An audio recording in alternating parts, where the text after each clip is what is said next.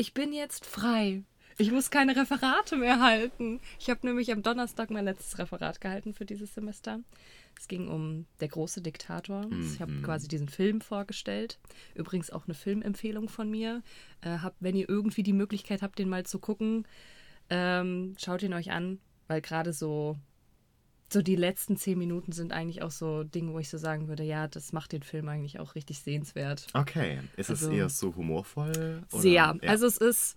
Der große Diktator ist halt eine Satire über Hitler. Mhm. Also es ist auch ein bisschen heikles Thema. Ja. Aber der Charlie Chaplin hat einen guten Job gemacht, würde ich sagen. Also deswegen, das ist eine Filmempfehlung von mir. Er ist natürlich auch ein bisschen älter, der Film. Ah. Der ist von 1940, also der ist auch schwarz-weiß. Ist vielleicht eine große Hürde für viele Leute. Ich hatte jetzt einen anderen Film im Kopf. Da gibt es doch auch eine neuere Version. Du meinst, glaube ich, Der Diktator. Der heißt, glaube ich, nur Der Diktator von 2012. Und was war jetzt der Unterschied? Der große Diktator. Ach, okay. Genau, also den gibt's auch, den habe ich aber nie gesehen, den Film. Also das ist auch ein Nachfolger davon, der hat sich daran quasi so ein bisschen inspiriert, an Der große Diktator. Aber ja, der ist von 1940, der ist uralt, der Film. Got it. Aber er ist trotzdem, also dafür, dass er so alt ist, ich musste oft lachen. Mhm. Also es ist schon ganz cool gemacht. Und wie gesagt, gerade so die letzten 5 bis 10 Minuten, die machen ihn dann nochmal richtig sehenswert. Also spannend. Ja. Das heißt, du hast jetzt in diesem Semester gar keine Klausuren oder sowas? Du bist... Doch, ich muss Klausur schreiben, aber das dauert ja jetzt noch 3,5 Wochen. Ja. Da kann ich mich jetzt drauf konzentrieren, aber alles, was so referattechnisch ist, jetzt über die Bühne gelaufen. Deswegen, mega. Ja, genau. Und was war bei dir so? Was hast du so gemacht? Ja, meine Woche war ereignisreich. Hatten am Montag einen Gastvortrag.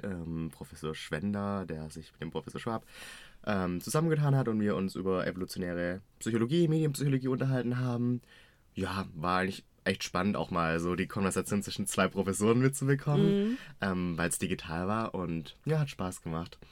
Apropos Gastvortrag, ganz vergessen, hatte ich auch am Montag. Und zwar war der Matthias Rode vom ZDF bei uns. Mhm. Und der hat uns vorgestellt, wie das ZDF quasi seine Konzepte für neue Sendungen so vorbereitet. Und der hat auch so ein bisschen aus dem Nähkästchen geplaudert und hat so gesagt, ja, auch das ZDF muss sich anpassen. Ne? Ja. Große Konkurrenz, so die ganzen YouTuber und alles, ne, was die so mittlerweile auch auf die Beine stellen können. Kommen wir ja auch gleich auch so ein Format auch zu sprechen, was ja auch sehr krass produziert ist. Definitiv. Und der hat auch gesagt, ja, sie müssen jetzt mit der Zeit gehen, sie haben halt nicht mehr so viel Zeit, ne, sich Dinge auszudenken, es muss alles schneller gehen und ja, das war sehr, sehr spannend, mal so zuzuhören, wie die das jetzt alles so machen.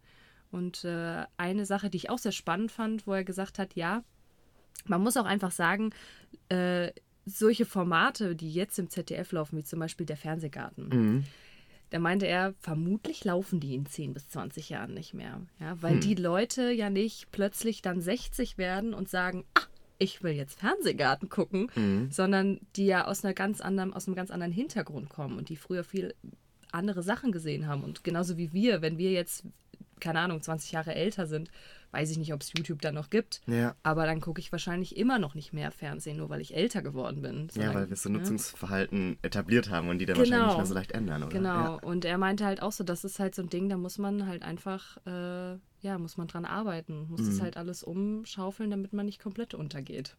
Ne? Spannend. Ja, also ihr hattet jetzt eine Sitzung mit ihm. Genau, am Montag hatten wir die. Es waren so... Ja, ich glaube, 1,5 Stunden. Also das Seminar lang war auch online bei uns, ne, weil das halt ein bisschen einfacher geht. Wir haben jetzt auch nächste Woche Montag, haben wir, glaube ich, wieder jemanden zu Gast. Aber wir sind noch nicht genau sicher, wer es jetzt wird. Ja. Da kann ich dann nächste Woche drüber reden. Alright, ich bin gespannt. Ja. Also ich hatte ja auch ein Seminar mit dem Matthias Rode, Medienpraxis. Und über das hat er auch geredet, über das Seminar, ja. Ah, das war wirklich klasse, weil wir hatten so den... Herstellung und Entwicklungsprozess von einer Funkproduktion, von einem Kanal. Übrigens, jeder kann ein eigenes Format vorschlagen. Dann wird es auf Machbarkeit geprüft und analysiert und eventuell wird es dann auch umgesetzt. Also falls ihr da Ideen habt und Bock habt, was Eigenes zu produzieren, bei Funk auf der Website könnt ihr euch dafür bewerben. Und das ist echt eine coole Sache. Ja, und wir hatten damals auch quasi ein Format entwickelt, beziehungsweise ein vorhandenes TV-Format genommen und in online umgewandelt. Oder ein neues Konzept dafür entwickelt. Und wir hatten die Sendung 1, 2 oder 3 und hatten da eine Minecraft-Version gebaut und einen Twitch- oder YouTube-Livestream geplant. Ich glaube, ich weiß nicht, ob sie es jetzt als Livestream konzipiert haben oder als Video, aber sie sind in die Pilotierung gegangen. Ja, also ich glaube, er hat erzählt, dass das als Livestream, glaube ich, kommen soll. Ach, oder wenn, oder er hat auf jeden Fall irgendwie erzählt, dass die aber auch ausgestrahlt werden sollen dann im Fernsehen, die Folgen. Müssen sie, glaube ich. Ja, genau. Ja. Also irgendwie so. Aber ich hoffe, ich gebe das jetzt nicht falsch wieder. Ja, alles gut. Nee. Also was ich damit auch sagen will an euch Zuhörende, es ist krass, was wir im Studio machen können. Also das ist so verrückt, dass wir innerhalb von einem Seminar was entwickelt haben, was jetzt wirklich in die reale Welt rausgeht, mit dem ZDF zusammen. Und ja, ich glaube, wir sind alle so ein bisschen stolz drauf tatsächlich. Ja, das könnte auch sein. Also das war auch ganz cool, was er da gezeigt hat. Also das war schon nice. Genau, und was anderes, was sie jetzt produzieren vom ZDF, sind so Märchen, auch in Minecraft, um die männliche Zielgruppe zu erreichen. Vielleicht hast du da mehr Einblicke bekommen. Nicht wirklich. Also wir haben ja so einen Ausschnitt davon gesehen, wo es uns dann gezeigt wurde. Ne? Das war so ein bisschen das... Aber ich bin da auch gar nicht drin in dem Minecraft-Game. Ich kenne mich da ja... Also ich meine, ja, ich weiß, dass dieses Spiel existiert, aber ich habe damit noch nie irgendwas gemacht, weil es mich gar nicht anspricht. Aber da bin ich tatsächlich sehr, sehr gespannt. Also weil es ja eine sehr moderne Art ist, mit Märchen umzugehen, sag ich jetzt mal. Und durchaus etwas brutal. Durchaus etwas brutaler, weil es ja für die 12-jährigen Jungen sein soll. Und deswegen, also es sah aber sehr interessant aus. Also ich würde es mir tatsächlich auch mal anschauen, weil ich fand, es hatte irgendwie so, also weil es sah auch sehr hochwertig aus. Also es war wirklich richtig gut gemacht. Absolut, also, ja. So als Film. Wird von Herrn Bergmann produziert, der macht schon sehr, sehr lange Minecraft-Animationen und er hat sich immer krasser weiterentwickelt, hat Roleplays gemacht, dann verschiedene Kurzfilme, auch schon für Funk Format, das nannte sich Antarktika, auch sehr spannend mit professionellen Synchronsprecherinnen und Synchronsprechern. Ja. Und ich freue mich drauf. Ja, krass, weil ich habe von dem noch nie was gehört vorher gehabt, krass. Weil wie gesagt, aber Minecraft ist auch gar nichts. Ja, meins, nee, fair. Ne? Also fair. Da bin ich überhaupt nicht in der Szene drin. Ich weiß nur, dass es ungefähr jeder Let's Player schon mal gespielt hat. Also das ist so die einzige Info, die ich dafür habe. Und es erlebt gerade den richtigen Hype, zum Beispiel Montana Black spielt es jetzt auch in seinem Livestream. Echt? Ja, und ganz viele YouTuber springen da gerade wieder drauf auf. Ach krass, ey, dieses Spiel ist auch nicht tot zu kriegen. Es ist ja unfassbar. Es ist halt auch zeitlos und super. Ja, ich weiß nicht, also Boah, ich habe das mit 13 gespielt. Ich erinnere mich noch, wie ich dann auf Teamspeak-Servern abgehangen bin und wir dann irgendwie ein Weihnachtsevent hatten. Also ich war bei Nitrado, das ist so ein Server-Hosting. Ja. Im Testserver-Team, Organisationsteam und dann war ich auch... für Livestreams zuständig, also wenn YouTuber quasi live gestreamt haben, habe ich dann eine Tour durch die virtuelle Stadt gegeben, auf die man quasi spielen konnte, da musste man Kekse sammeln und ich hatte das YouTuber-Haus gebaut und das war natürlich ein Highlight für alle. Da sind sie dann hingepilgert, weil dann Figuren von den Charakteren oder von den Minecraft-Avataren standen und ja, das war eine wilde Zeit. Ja, wollte ich gerade sagen, wild, ey. Also ich habe da, wie gesagt, nichts so richtig mitbekommen. Ja. Ich weiß halt nur, dass es halt irgendwie so jeder Let's Player, der irgendwie, keine Ahnung, anfängt mit Let's Plays, dass der erstmal Minecraft spielt, so gefühlt. Weil das halt ein relativ einfacher Einstieg ist und die Leute das sich halt auch einfach immer noch angucken. Du kannst alles damit machen, das ist, hat einen Survival-Aspekt, das ist spannend. Ja. Ja, also aber ich habe da wirklich, ich glaube, ich habe mir vielleicht mal so 1-2 Videos davon angeguckt. Packt mich gar nicht. Also es ist so gar nicht meins. Aber ich finde es beeindruckend, was Leute damit alles anstellen können, weil da kannst du ja alles mitbauen. Ja. Also das ist unfassbar. Also was ich da schon teilweise gesehen habe, war boah. Also es ist schon eine Kunst für sich. Ja, und manche schauen es ja auch, gerade mit Gronkh ist es ja groß geworden in der deutschen YouTube-Szene. Ja. Einfach so ein bisschen entspannen, so beim Einschlafen und Anhören. Ja, das stimmt. Und Gronkh hat dann auch noch so eine tolle Stimme, da kann man auch so gut bei einschlafen. Ja. Deswegen, ja, hast recht. Okay, haben wir Woche haben wir abgehakt, ich glaube, Woche ist weitgehend abgehakt. Ich hatte noch ein Seminar, wo wir über Augmented Reality gesprochen haben, im Lernkontext. Und da konnte ich tatsächlich was aufgreifen aus meinem Bachelor. In einem Forschungsprojekt haben wir eine App entwickelt, beziehungsweise wir hatten sie entwickelt, dann gab es einen Bug drin und dann haben wir sie nicht mehr weiterentwickelt. Ja, ich glaube, hast du mal erzählt gehabt, ja. Genau, und dann kannst du quasi vor dir liegend so einen Code einscannen oder so ein QR-Code, was auch immer. Bei uns war es ein Schädel. Und dann wurde da ein Knochenskelett hinprojiziert. Und dann kannst du draufklicken, dann wird der Name des Knochens angezeigt. Oh, okay. Und die Idee war quasi einfach, Mediziner oder Medizinstudierenden eine leichte, billige Alternative zu einem teuren Knochenskelett zu bieten, um damit zu lernen. Und das hatten wir damals nicht evaluiert. Wir hatten nur User-Feedback gesammelt. Wie sie es nutzen würden, was sie gut finden, ob es jetzt ein Buch ersetzen würde oder ergänzen würde, aber keine experimentelle Studie. Und das wollen wir jetzt quasi in der Präregistrierung einbauen und vorformulieren und dann in dem Seminar als experimentelle Studie aufziehen. Okay, aber dann müsste ja der Bug gefixt werden, oder? Oder nicht? Ja, also Unity und C-Sharp. I don't wanna do it. Ja. Aber ja, prinzipiell müsste das bis dahin erledigt sein. Okay. Irgendwie würden wir es hinbekommen, aber ich... stehe da ein bisschen auf Kriegsfuß mit der Sprache und der Plattform. Oh Gott, ja, also Programmieren ist ja auch nicht so mein Ding. Nee. Also ich habe mein erstes Studium, habe ich in die Richtung gemacht, Medieninformatik damals. Und das war, also vorher noch nie irgendwas mit Programmieren am Hut gehabt. Und dann war es irgendwie so, ach ja, das packe ich schon. Ja. Das packe ich schon. Kann ja nicht so schwer sein. Und ja, beim Studium wirst du halt oft sehr alleine gelassen. Und es war halt auch wirklich so dieses, ich habe mich durch das erste Semester so durchgeschummelt. Ja. Du glaubst das gar nicht. Was meinst du, was ich alles für Code mir zusammengeklaut habe am Ende, damit dieses Ding, was ich am Ende abgeben muss, das war so ein Spiel, was wir programmieren mussten, damit das funktioniert. Ich habe mir, glaube ich, von allen möglichen Leuten Code zusammengeklaut und habe den zusammengebastelt, damit dieses Ding halt funktioniert, weil ich es einfach selber nicht geschissen gekriegt habe. Ja, aber in der echten Welt ist es ja auch so, dass du dann irgendwie auf Google schaust so, oder auf Stack Overflow, Reddit, was auch immer. Ich weiß. Ja. Aber ich hatte halt nie so ein richtiges Erfolgserlebnis damit. Für mich war es immer Frustration. Also deswegen habe ich das Studium ja dann auch abgebrochen, weil ich einfach gesagt habe, das halte ich nicht aus. Also ich kann ja damit auch hinterher nichts arbeiten, wenn ich es halt nicht gecheckt habe. Also es bringt ja dann auch nichts. Deswegen habe ich das dann abgebrochen und habe gesagt, okay, ich glaube, da liegen meine Stärken nicht so richtig. Fair. Oder wenn, müsste ich mich sehr viel mehr damit auseinandersetzen, wo ich aber keine Motivation für habe. Ich finde es richtig cool, wenn man es kann. Aber vielleicht auch noch der Hinweis bei uns im Studium an alle, die jetzt niedrigen Semestern sind oder neu dazukommen. Wir können Schwerpunkte wählen. Das heißt, wir müssen jetzt keine Forschungsprojekte machen, wo man programmieren muss. Man kann die Medieninformatik rauslassen. Aber es gibt echt coole Kurse und wer sich darauf einlässt, ist bestimmt eine richtig coole Sache. Also ich habe gute Erfahrungen gemacht, aber man muss sich damit committen und genau. Ansonsten, wir haben ja Medieninformatik, digitale Medien, hatten wir HTML, CSS, JavaScript, so in Grundlagen. Genau, aber HTML und CSS, das sind ja alles sehr einfache Dinge. Ja. Das, was dann so ein bisschen richtig in die Programmierung reingeht, ist ja das Java, was dann so quasi... Funktionen auf deine Webseite packt, also wenn du auf den und den, wenn du auf dann auf den Button klickst, passiert das und das. Aber ja, also ich kann das halt verstehen. Wir haben ja immer, ich habe damals ja auch Tutorium da gemacht, stimmt, in der Medieninformatik. Ja, richtig. Also habe ich ja auch gehalten und ich kann alle Leute verstehen, die Angst vor diesem Fach haben, weil sie halt Medieninformatik oder digitale Medien hören und dann Angst davor haben, das ist nur Programmieren und so.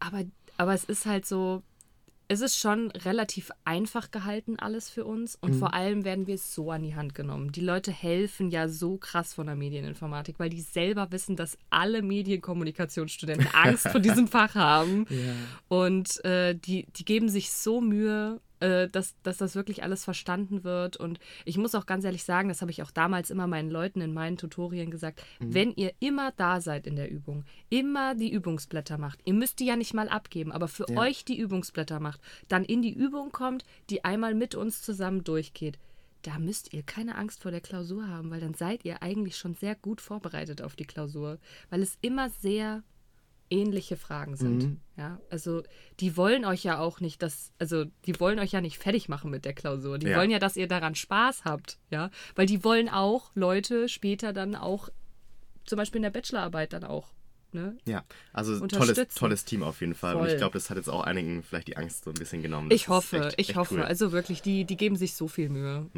Ich rede aus Erfahrung. Ja, nee, das ist sehr, sehr schön.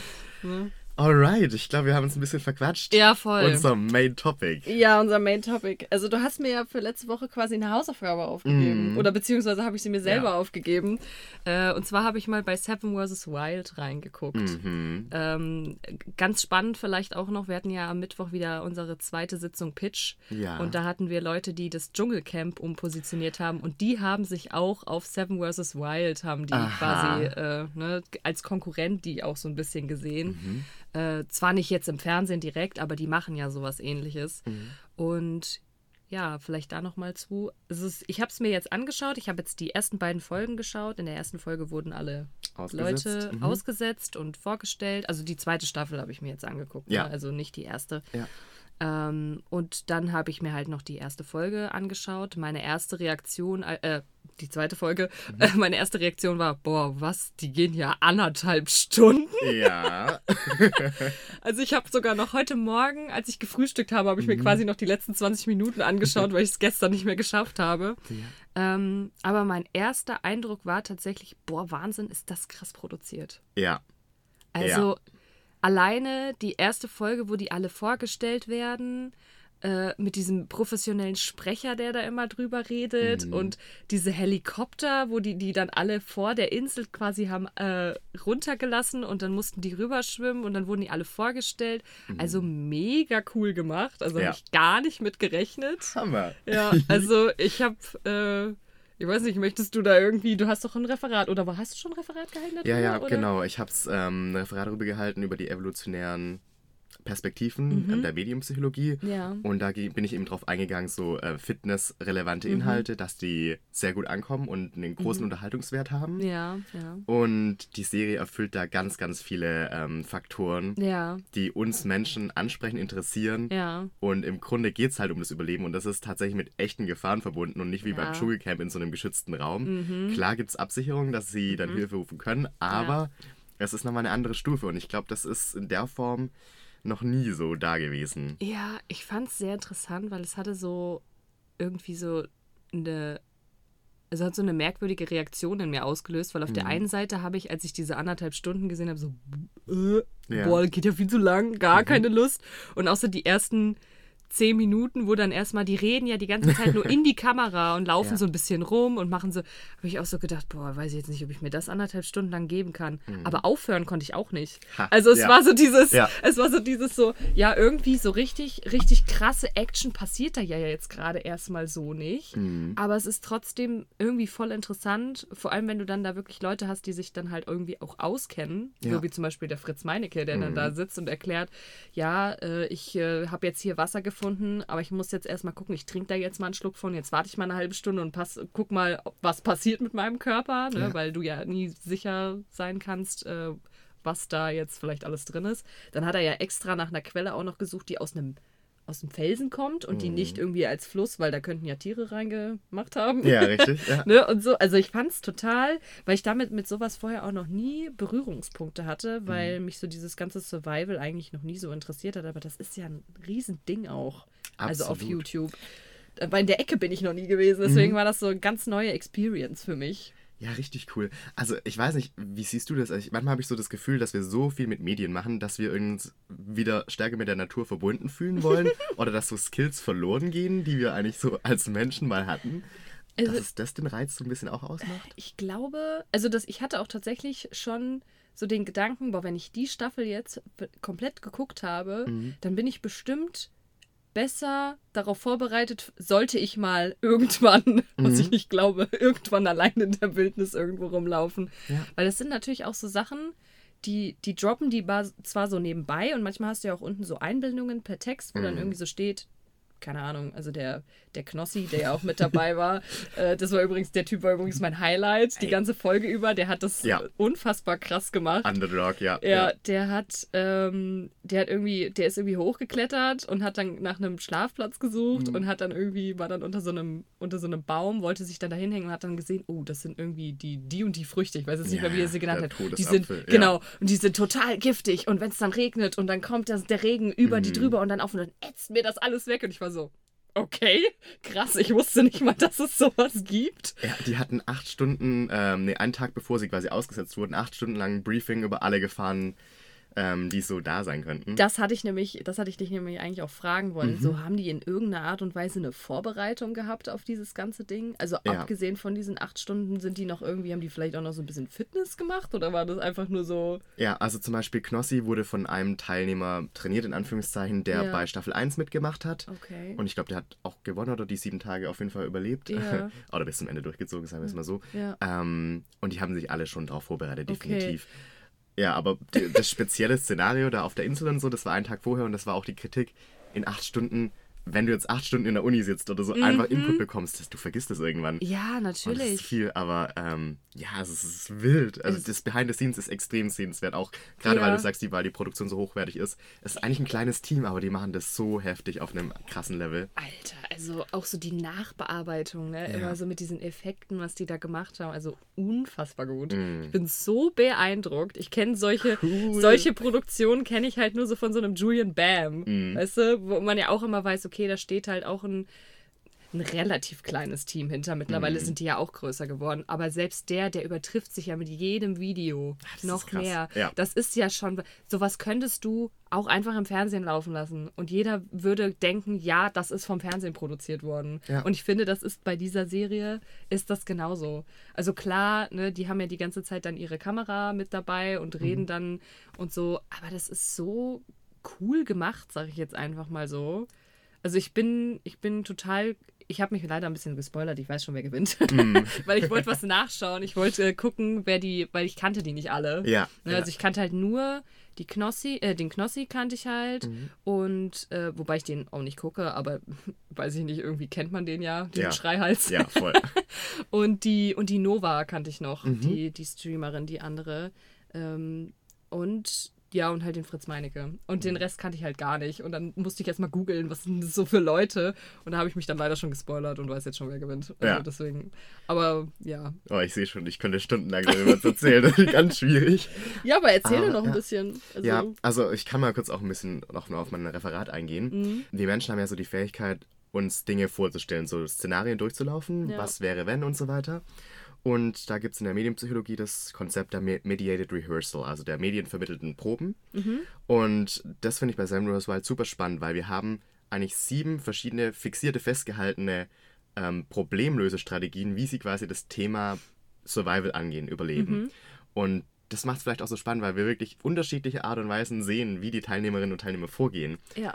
Und können dann eben von uns selbst was auch lernen und darüber diskutieren, weil durch das, dass es eben festgehalten ist per Video, gibt es die Community, die darüber diskutieren kann, was hat er jetzt falsch gemacht, was hätte sie besser machen können und so weiter. Ja. Und das ist richtig cool, auch die Community. Man muss auch sagen, Achtung, wer die Serie noch nicht gesehen hat, hier kommt definitiv ein Spoiler. Die nächsten 15 Sekunden. Sorry dafür. Bis auf einzelne Kommentare zu, dass die Frauen ausgeschieden sind am Ende. Oh, sorry, jetzt habe ich gespoilert. I'm sorry.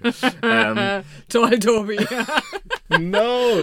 Ich mache eine Spoilerwarnung rein. Ja, besser ist es. Eitsch.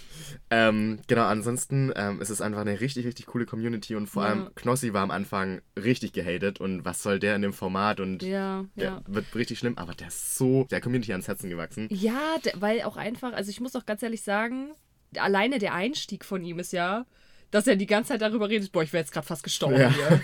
Ich wäre gerade fast gestorben und ich musste hier gerade irgendwie, ich weiß gar nicht, wie lange ich im Wasser war, aber ich habe gerade Todeskampf hier gehabt, im Wasser. Und ich war nur so, um Gottes Willen, der arme Kerl, der hat auch irgendwie gefühlt eine halbe Stunde lang nur rumgelegen und dann erstmal gar nichts gemacht, weil er so fertig mit den Nerven war. Das siehst du in der ersten Folge nicht, aber da ist einiges schiefgegangen, weil der erste Platz, wo sie jemand aussetzen hätten sollen, da waren Fische oder sowas und das hat nicht geklappt und da mussten sie umdisponieren und haben Knossi zuerst rausgesetzt, auch in der falschen Höhe. Ach, irgendwie in 10 Meter Höhe und das war irgendwie viel zu hoch. Oder ich weiß nicht mehr genau. Kerl? Ja, und Strömung und so weiter, zu weit weg vom Strand. Ja. Der hatte eine halbe Stunde und das Rettungsteam war schon bereit, da runterzuspringen und ihn zu retten. Ja. Aber er hat es noch geschafft dann am Ende. Aber das war wirklich ein heftiger Kampf. Ja, also um Gottes Willen, also der arme Kerl, ich hatte so Mitleid mit dem. Ja. Aber wie der sich dann auch dann wieder berappelt hat und dann so gesagt hat, so und jetzt suche ich mir hier mein Ding und so was man von dieser Art Mensch, sag ich jetzt mal so, gar nicht irgendwie erwarten würde, aber irgendwie so, weiß ich nicht, so sympathisch irgendwie dabei. Ich kenne den halt nur als Schreihals. Also das war so, den mal von der anderen Seite zu sehen, ist halt so super interessant auch. Absolut. Und dann halt auch diese Gegensätze. Hast auf der einen Seite so Knossi, der gerade irgendwie schon fast gestorben ist, nur um auf die Insel zu kommen. Und dann hast du so einen Fritz Meinecke, der eigentlich nur mit seinem Säbel durch die Gegend läuft und sonst nichts hat und der sich jetzt quasi alles sucht und dann irgendwie so voll professionell so guckt, okay, wo kann ich hinlaufen? Wo ist hier Ebbe? Wo ist Flut? Und du denkst dir so, ja, okay. Aber das ist auch spannend, weil auch er wird strugglen später. Und, also sie haben ja schon so teilweise auch so Ausschnitte gezeigt, wo alle Leute, wo sie alle schon so ein bisschen fertig dann waren. Stimmt, im Intro, ja. Und da war er ja auch mit dabei, wo er gesagt hat, boah, das macht gerade gar keinen Spaß und das ist gerade ganz schlimm irgendwie. Und ich bin, also ich meine, wenn ich mir so überlege, so eine Woche denkt man sich so, ja, was kann schon in so einer Woche passieren, ne? Aber du musst ja suchen, du musst ja selber Essen suchen, du musst selber zusehen, dass du genug zu trinken hast, weil verdursten geht da schnell. Und das ist so, boah, das ist schon hardcore. Also, Gottes Willen. Ich meine, es sieht zwar alles so paradiesisch aus, aber irgendwie kann ich so fast alles töten, was da ist. Und das ist irgendwie so ein bisschen creepy. Und das ist auch so krass, die mussten, also bis sie überhaupt die Dreherlaubnis und alles hatten, so war ein langer Weg. Und dann hatte die Hubschrauber, das Unternehmen quasi dann gesagt, okay, die findet nicht statt. Und dann mussten die irgendwie ganz, ganz viel Geld zahlen und nochmal vermitteln, weil Panama ist ein bisschen schwierig. Yeah. Und dann ist sogar eine Ministerin involviert gewesen, die dann aufmerksam geworden ist auf den Dreh. Und die hatte dann die Unterstützung des Militärs zur Absicherung angeboten, weil die mussten auch verhindern, dass halt in der Zeit Fischer oder andere Leute quasi an die Strände kommen. Ja. Und die Insel an sich hat auch schon eine krasse Geschichte. Ehemaliger US-Militärstützpunkt, glaube ich, oder sowas. Okay. Und auch noch nicht komplett geräumt, eventuell an allen Stellen. Also es ist wirklich, wirklich, schau dir das Behind the Scenes an. Das ist unglaublich krass. Wo ich auch noch mal kurz drüber sprechen möchte und was mich unfassbar schockiert hat, war, wie viel Müll darum liegt. Ja. Alter, also da war ja... Als ich das erste Mal gesehen habe, war ich so, was ist das denn? Also richtige Müllberge, unfassbar viele Plastikflaschen, Schuhe. Ja. Die Nova hat einfach eine fucking Druckerpatrone aus dem Meer gefischt. Ich habe gedacht, ich spinne. Ja. Also da denkst du dir so, das ist so eine unberührte Insel. Also ich mache gerade so Anführungszeichen, weil wir ja jetzt gerade auch Militärstützpunkt und so. Ja. Und dann siehst du da, was da für ein Müll rumliegt. Das ist krank. Das ist unfassbar. Und das macht irgendwie auch so ein bisschen traurig. Also ich meine, klar, für die ist es natürlich schon so ein bisschen so eine Quelle, okay, vielleicht kann ich damit irgendwas machen. Voll, ja. Ne? Aber auf der anderen Seite ist es so, also, boah, Wahnsinn. Und das Traurige ist, inzwischen, es ist fast überall auf der Welt so. Ich bin schon ziemlich viel rumgekommen und der Eindruck, den man zum Beispiel durch Instagram oder andere soziale Medien bekommt, der trügt. Also klar, die Hotels sind sehr darauf bedacht, dass sie morgens, abends, teilweise auch mittags den Müll wegräumen. Aber naja gut, aber die wollen ja auch, dass die Leute kommen. Ja, genau, richtig, also ja. Aber wenn du einfach in die Natur schaust, was mich auch extrem schockiert hat, zum Beispiel Bali, die Müllberge, die einfach am Straßenrand sich da türmen. Also wir haben ein riesiges Müllproblem weltweit und in die Meeren, das ist echt nicht mehr schön. Ja, vor allem ist, und das finde ich eigentlich, ich meine, klar, das ist nicht der Hauptgrund, warum Leute diese Serie gucken, aber ich finde es trotzdem irgendwie so ein schöner Nebeneffekt, dass den Leuten gezeigt wird, guck mal, wir sind hier auf einer einsamen, verlassenen Insel und da liegt so viel Müll. Also das ist so, ich finde es, also es ist irgendwie, klar macht es irgendwie traurig, aber ich finde es irgendwie auch gut, dass man es sieht. Unbedingt. Also ich glaube, das ist der eine Awareness-Effekt der Serie und in einer Folge werden auch abgeschnittene Haiflossen gefunden. Okay. In einer Menge, die nicht natürlich sind. Und dann, ich weiß nicht, kennst du Robert Mark Lehmann? Boah, nee, weiß ich nicht. Ist ein Aktivist, der macht Videos über Tierpelzfarmen und so weiter, setzt sich extrem für den Tierschutz ein. Ja. Und er hat einen Livestream gestartet und ich weiß nicht, ob er es gesagt hat oder jemand im Chat, aber irgendjemand meinte dann, wenn wir alle 1 Euro spenden, dann könnten wir ganz, ganz viel erreichen und dann hat sich die Community wirklich selbstständigt. Doch, das hab ich mitbekommen. Ja. Ich wusste nur nicht mehr, ich konnte mit dem Namen jetzt nichts anfangen, aber das habe ich mitbekommen, diese ganze Spendenaktion, die dann irgendwie so groß geworden ist. Das ist dann ins Rollen gekommen, dann haben die innerhalb von 3 Stunden irgendwie 100.000 Euro zusammenbekommen. Was unglaublich heftig ist. Und das nur, weil die Leute die Serie angeschaut haben und es jemand im Livestream behandelt hat. Ja. Das ist faszinierend. Ja, und dann denkt man sich schon so, ja, dann ist das Internet ja doch nicht so schlecht. Ja. Ne? Also ich meine, man hat zwar immer viele, viele negative Sachen, aber das ist dann doch wieder was Gutes, ne? Wie viele Leute dann auf unterschiedliche Sachen einfach Aufmerksamkeit richten können und sagen können, hier, das ist ein Problem. Wo vielleicht andere Leute auch gar kein Problem sehen, ne, die sich das vielleicht auch einfach angucken und da gar nicht so richtig drüber nachdenken. Und dann kommt jemand, der da groß Ahnung von hat und sagt dir, ey, das ist nicht normal, dass das da so aussieht, ne? Ja. Und das ist nicht in Ordnung. Und das ist sowieso Aufklärungsarbeit auch. Ja, also. Und wenn du es dann auch eingeordnet bekommst, ist es nochmal was ganz anderes. Auch durch die Reaction-Streamerinnen und Streamer hat es nochmal eine ganz andere Nähe und so, weil du auch eine parasoziale Beziehung vielleicht zu denen aufgebaut hast und es dann auch für dich eine höhere Relevanz erhält. Ja. Kann man bestimmt auch in Studien untersuchen. Ich glaube, Medienwirtschaftskommunikation beim Lehrstuhl vom Schramm, die machen ja so Influencer-Nachhaltigkeitskommunikation, Marketing, irgendwie sowas. Boah, du fragst mich Sachen. Ja, also ich glaube ja. In jedem Fall kann man es untersuchen, ja. Und das wäre echt sau spannend. Ja, also ich habe einen guten ersten Eindruck bekommen von der Serie. Das ist cool. Also ich werde die bestimmt auch weiter gucken, weil jetzt bin ich ja auch ein bisschen angefixt. Jetzt muss ich ja auch gucken, ne, und ja. Zwei Sachen will ich noch kurz drauf eingehen. Ja. Und zwar einerseits... Let me think. Schwierig. Ach so, genau. Es gibt ganz viele inspirierte Projekte jetzt davon. Mhm. Also andere YouTuberinnen versuchen das auch nachzumachen. Mhm. Direkt danach, ich weiß nicht, du hast jetzt schon mitbekommen, wer gewonnen hat, oder?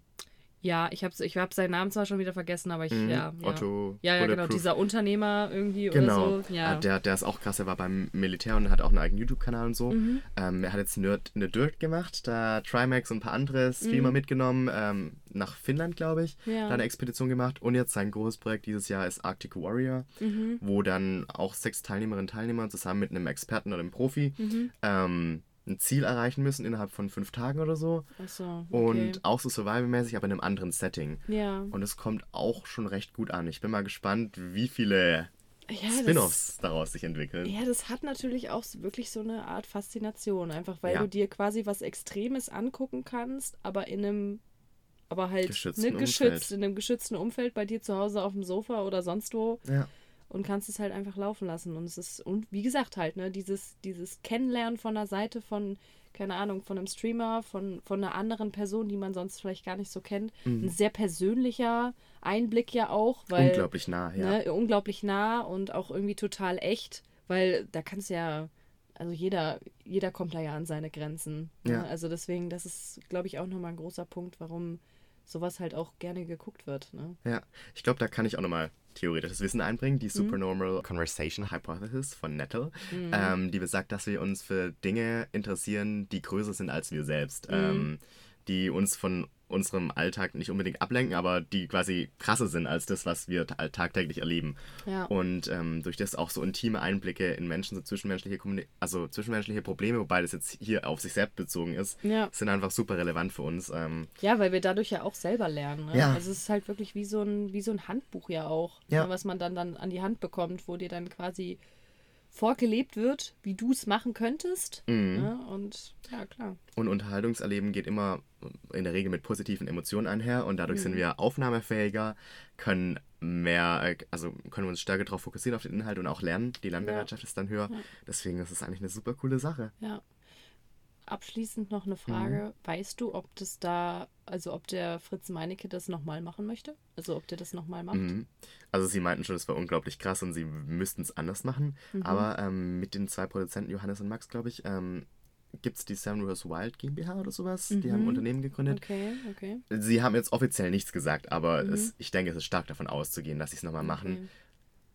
Ja, wie also genau das ausschaut, weiß ich nicht. Ja, weil ich habe ja mal geschaut, also ich meine, ich habe ja jetzt nur die ersten 2 Folgen, aber die haben ja auch wahnsinnig viele Aufrufe, diese Videos. Also wenn ich mir überlege, Folge 2 sind anderthalb Stunden und das haben über 12 Millionen Leute geguckt. Das sind anderthalb Stunden. Also dass das wirklich 12 Millionen Leute angeklickt haben. Ich meine, ich weiß natürlich nie, wie die Watchtime ist, ne? Aber ist schon krass. Also für so ein langes Video ist das viel. Voll, und das ist halt auch das Ding. Man sagt immer, Videos werden immer kürzer, Aufmerksamkeitsspanne sinkt oder so, aber das ist wieder was zeigt, es geht auch anders, es funktioniert. Vor allem muss ich auch ganz ehrlich sagen, also mittlerweile gucke ich auch lieber längere Videos, einfach weil die bisschen authentischer irgendwie sind. Ja. Also es ist immer so, dann ist es nicht so, ich meine, früher war es ja immer so 10 Minuten, Viertelstunde irgendwie. Und mittlerweile gucke ich irgendwie auch gerne mal so halbe Stunde oder dreiviertel Stunde ein Video irgendwie. Voll. Ich meine, okay, das sind halt oft dann auch so Sachen, wo wirklich Leute sich dann mit so Themen auseinandersetzen, ne? Oder halt sowas wie Seven vs. Wild, wo du halt sowas in so kurzer Zeit, klar, sie hätten es natürlich auch kürzer schneiden können, aber dann wäre es halt, ich glaube, das wäre dann so hektisch geworden. Also ich finde, sie haben es eigentlich schon ganz gut so gemacht von der Länge her, wie sie es jetzt gemacht haben. Deswegen, ja, weiß ich nicht. Vielleicht gibt es ja auch wieder einen Trend, der wieder zurückgeht und der jetzt sagt, okay, wir wollen doch lieber wieder ein bisschen was Längeres haben.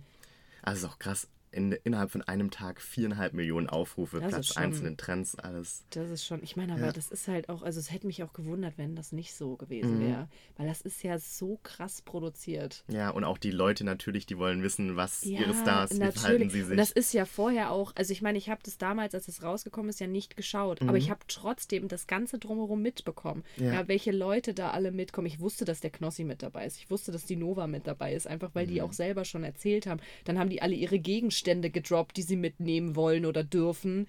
Und das sind alles so Sachen gewesen, das hat ja schon viel früher angefangen, sag ich mal, als es überhaupt, als es dann wirklich losging. Ja, ne? Also es ist ja schon viel eher losgetreten worden. Ja, also das hat, glaube ich, auch nochmal diesen Hype dann auch noch so richtig schön angestachelt. Haben sie gut gemacht. Ich hatte auch so ein bisschen Hunger Game-Vibes. Ja. Also abgesehen davon, dass sie sich natürlich nicht alle gegenseitig umbringen sollen, aber ne, so dieses, ne, wir setzen die Leute jetzt hier aus und auch so mit diesem Visuellen, was sie dann immer so gezeigt haben, wo die Leute sich dann gerade befinden an dem Punkt und so. Fantastisch, hatte schon so Hunger Game-Vibes. Ja. Ne? Also das ist schon... Ja, auch wieder evolvierte Themen, also relevant für unser eigenes Überleben. Also das ist auch spannend, das ist vielleicht für alle, die jetzt nicht aus Würzburg kommen. Professor Schwab hat eben einen evolutionären Blickwinkel auf Psychologie und psychologische Themen, Medienpsychologie, und das ist recht einzigartig im Vergleich zu anderen Studiengängen hier in Deutschland. Also, falls das euch interessiert, seid ihr hier auf jeden Fall richtig. Ja, da kriegt man auf jeden Fall sehr gute Einblicke. So. Ja, haben wir schon wieder viel zu lange gemacht. Wir sind schon bei fast 40 Minuten. Oh, nicht schon wieder. Ja, das tut uns leid, aber nein, tut's uns nicht. Wir haben uns ja gut unterhalten. Voll. Genau. Aber ja, dann würde ich sagen, machen wir aber jetzt einen Punkt, oder? Machen wir. Bevor wir wieder ein neues Fass aufmachen. Alright. Okay, dann gut. Vielen, vielen Dank fürs Zuhören. Das ist auch fantastisch, was für Feedback wir bekommen. Yes. Freut uns extrem. Genau. Also je mehr Feedback wir bekommen, umso besser wird der Podcast, würde ich sagen. Also... gerne weiter Feedback. Und auch gerne Kritik. Also wenn ihr irgendwelche Themen vielleicht auch habt, wo ihr so sagt, hey, da könnt ihr euch mal drüber unterhalten, super gerne vorschlagen. Also wir sind dafür alles offen. Yes. Genau, und dann würde ich sagen, hören wir uns nächste Woche wieder. Yes. Alles klar. Bye, bye. Tschüss.